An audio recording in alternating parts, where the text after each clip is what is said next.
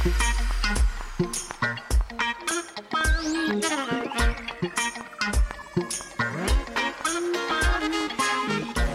live from the Hoban Law Group here in Denver, Colorado, I'm your host, Eric Singular. We're sitting alongside President and founder of the Hoban Law Group, Bob Hoban. Today we are discussing the impact of coronavirus on the Mexican cannabis industry, and we are joined by Hoban Law Group International Attorney Luis Armendáriz. Luis, thank you for joining us today. Uh, hi, Eric. Thank you very much. Uh, I uh, appreciate the invitation. Happy to be here. Luis, tell us a little bit about how your day to day has been affected by coronavirus and what you are seeing in Chihuahua. Um, well, uh, it's. Uh, I think the the effects have been uh, maybe delayed uh, or felt with a with a uh, for for a few days, like after we see things happening or measures uh, taken in other parts of the world uh, I think that you know our, our government, uh, especially federal government, uh, you know, could have could have could be doing a better job with just uh, getting a sense of urgency as to what is happening. So most of I, I guess that caused a reaction from uh, business chambers and companies and just like private entities to uh, get or, or adopt that sense of urgency and and uh, disseminate all the, the, the, the, measures and the materials and just the, the, the, urgency that people should have or should be um, having uh, uh right now. So uh, we are seeing just the, the decision making, uh, you know, gradually uh, being on uh, put on hold uh, in terms of just business decisions about time frames uh, for delivery, where you know deals for you know supply chains are uh, you know that, that, are integrated into uh, global or international supply chains. the review of the force majeure clauses, and just obviously you know the, the, decisions that have to deal with uh, financial commitment. So uh, we are starting to see a slowdown on, on that front. Obviously, uh, hospitality, service industries are being hit uh, right now, and, and it, I think it's going to get worse. So things are slowing down. It's a it's a strange vibe.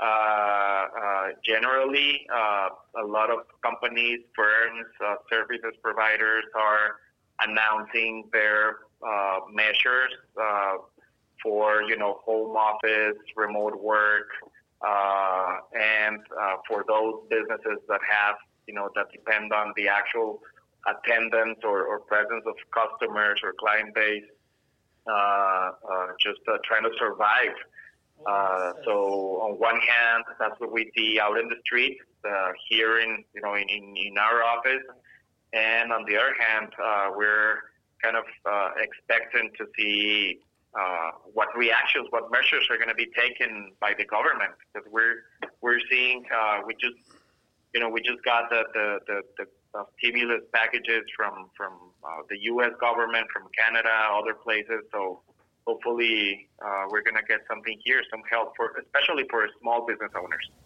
Well, certainly this has disrupted so many things and and uh, just impacted normal life uh, that it it's uh, it's it's both interesting and and you know uh, to see how things evolve, but also understanding that everybody uh, will get through this. you just have to be smart and thoughtful. To your point a moment ago, but Let's turn for a moment to perhaps a lighter topic, given everything else that's going on in the world, and that really is how how people can perceive this impact on the cannabis industry or the development thereof in Mexico. Meaning, we were back together several weeks ago in Mexico City, uh, working with, with some friends on the ground, and we talked about. Um, we met with the Mexican uh, senators, and we discussed policy issues, and we worked with some strong groups that were uh, that were advancing legislative policy there. Um, and at that point in time, correct me if I'm wrong, but things were moving forward somewhat swiftly, or at least there was Yeah. a, an end in sight. Is that right? Yes, yes. Uh, we had um, so it was uh, uh, the the last day, the last week of February uh, when when we went, and we not only did we have that very um, uh, fruitful and successful uh, conference that you gave Bob to uh, uh, a good number of high quality industry participants, uh, but then on that same day, uh, the Senate committees resumed the review of the bill of the cannabis bill that had been po- po- postponed since last October. So we were that talk was on that same day. After that uh, conference, we went straight to the Senate, uh, spoke to uh, one of the senators that are um, on the uh, on the that, that heads the tax uh, committee, and we spoke about uh, just the, mod, the taxation models on the industry in other parts of the world, so that we could you know start preparing for that review. Uh, and uh, we had a chance to speak with several senators. So that that day, the, the morning after, those committees got together and approved, uh, in general terms, the the bill uh, that will eventually be submitted to general vote on the Senate. So uh, those were interesting days. Uh, this bill was approved, in, in, like I said, in general terms, and some of the senators that approved it, that voted in favor, they voted with uh, some reservations, which is basically, you know, small comments that they would still like to review and change. So that's that's uh, nothing substantial, but uh, uh, there's supposed to be minor changes. We're waiting for those reservations to come out. But the fact is that the bill is ready for general vote. So, so, let me let me ask you this then: Wasn't there a, Yeah. a Supreme Court mandate to get this done effectively by the legislature, by the Senate, to drive this thing before the end of April? Is that the case? Yes, that's correct. Uh, we had this deadline by set by the Supreme Court uh, through some uh, resolutions, and uh, these, these resolutions, uh, when they accumulate five resolutions uh, on the same grounds, uh, uh, substantially resolving and, and acknowledging the same, you know, legal reasoning, it becomes a jurisprudence, which in Mexico means that all courts and judges have to acknowledge it and follow the same criteria and reasoning. So it's like a mandatory legal precedent. But also a legal effect for that was that since they were declaring uh, some provisions uh, that prohibit uh, the, the recreational use uh, unconstitutional, uh, they are ordering the legislative power, meaning the two chambers, lower house and senators, to approve this this law to legalize. So we had the deadline initially on the last day of October. Uh, our, an extension was requested, and they agreed. The Supreme Court agreed. So that deadline is April 30th. So we seem to be moving in that direction within that time frame. But with this uh, situation, we are seeing uh, actually the Supreme Court just issued yesterday uh, just uh, you know uh, an announcement saying that they're going to suspend activities except for you know some uh, you know uh, one or two urgent type of matters. So, so that Uh, would so that- technically delay the implementation of the law uh, to, till things settle down, uh, perhaps, uh, yeah, given well, some the, the, timing it's flexibility. going to slow it down because, uh, well, this is on the on the judicial uh, power uh, front. On the legislative power, we haven't seen any such communication, but we already know and we are already seeing that uh, uh, both houses are working uh, you know, at, at not not at full capacity. So I don't know if, if they will uh, issue uh, a similar announcement because they, they seem to be still holding their sessions and and and meetings. But I think it is possible, and I wouldn't be surprised that they extend this this deadline or this term, which would uh, end the legislative period on April 30th, maybe I don't know uh, the last day of May, just for the like the general agenda that they have as priorities. And uh, you know, can, the cannabis bill is one of those priorities. Uh, so uh, uh, I think, but still, I think that uh, we may see in the next few days uh, our communication saying, you know, we're going to take one month, one more month, uh, so that we can uh, slow down, take precautions, and So, so uh, it so it gets delayed a little bit. It, it, it gets delayed a little bit, and, and ultimately there's a there's an opportunity to move it forward or to continue moving forward and, and see how other things play out. Uh, and some of the features of that law, as I understand it, involving some foreign investment caps. There's a recreational component, if you will, adult use uh, distribution component. There's a hemp uh, and or hemp derivative, a CBD component, uh, if you will, uh, to it. Uh, it allows for export. It allows for domestic distribution. Uh, is that that pretty much the high points of what, what this this pretty sweeping piece of legislation would do? Yes, uh, it's uh, in, in a very, you know, in, in a nutshell, uh, yes, recreational, industrial, medical, uh, scientific uses, uh, hemp, uh, and, and, and cannabis or marijuana. The distinction being for now at 1% THC, a new government agency being created to issue the licenses, which are going to be five types sale, import, export, research, processing, and cultivation. So the whole uh, vertical uh, is going to be opened. Uh, edibles, beverages, uh, cosmetics are going to be allowed if they don't exceed that 1% THC. Uh, vertical integration is not allowed except for uh, local or farming communities that were affected by prohibition. Um, and the there is a, a foreign investment uh, cap of uh, 49% uh, for those companies that hold licenses. So, uh, Do you do you a think that very this- general nutshell, that's how, you- how it looks like. Do you think this virus impacts the, the, the government's thinking on that, or will, on the foreign investment cap?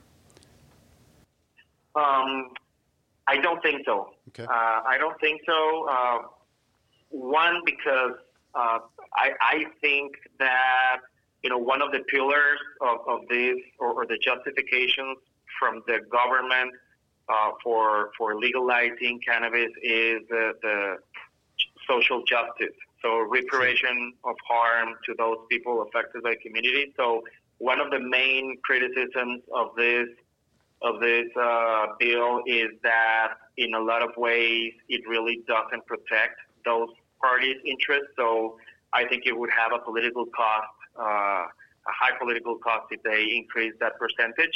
And on the other hand, if, if we see it from uh, an economic incentive uh, perspective, uh, you know, uh, try to uh, help the economy, incentivize foreign investment, I haven't seen a pattern of, of actions and decisions by the government uh, that favor that those those uh, goals.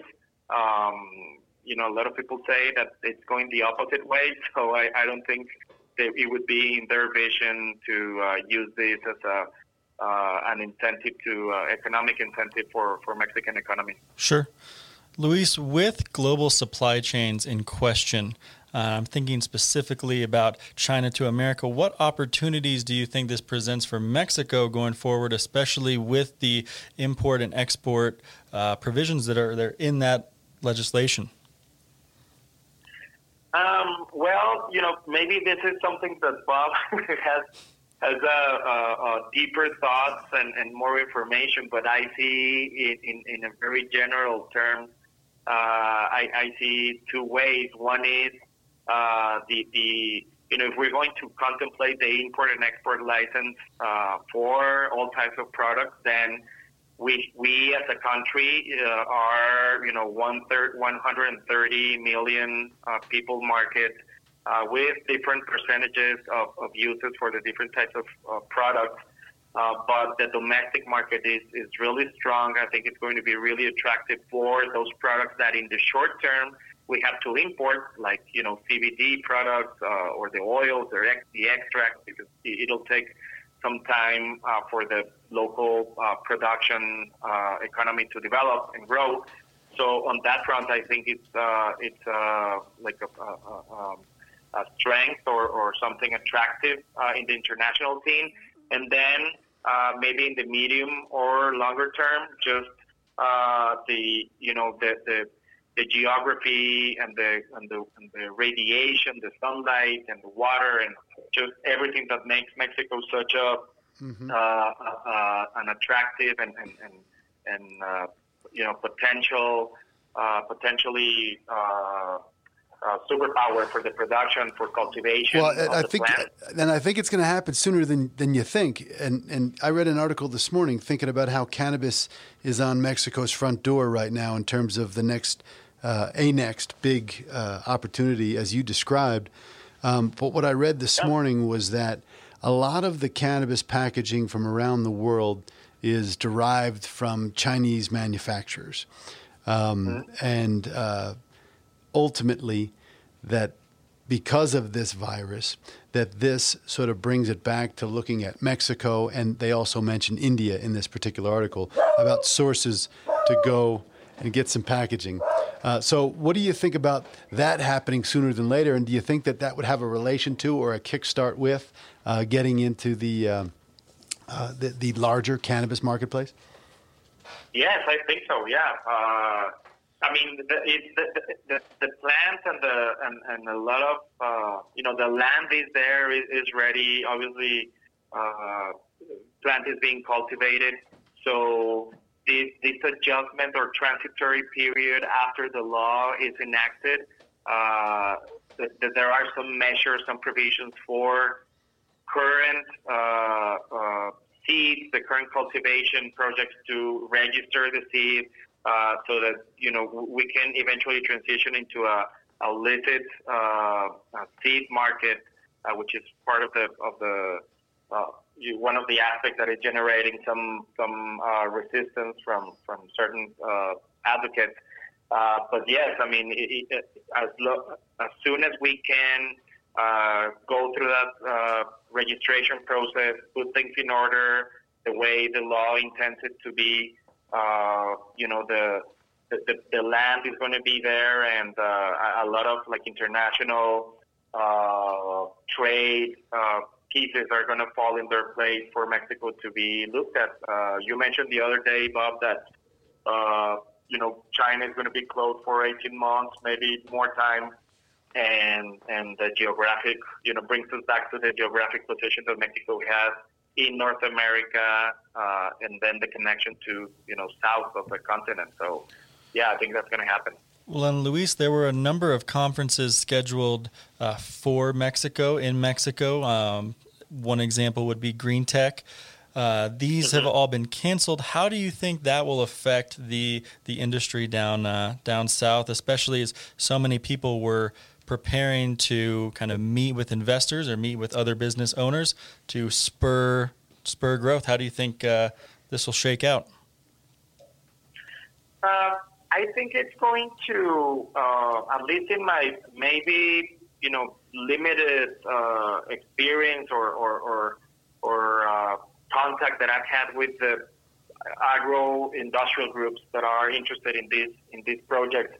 Uh, I think that this is going to give them maybe more time to explore how the business works.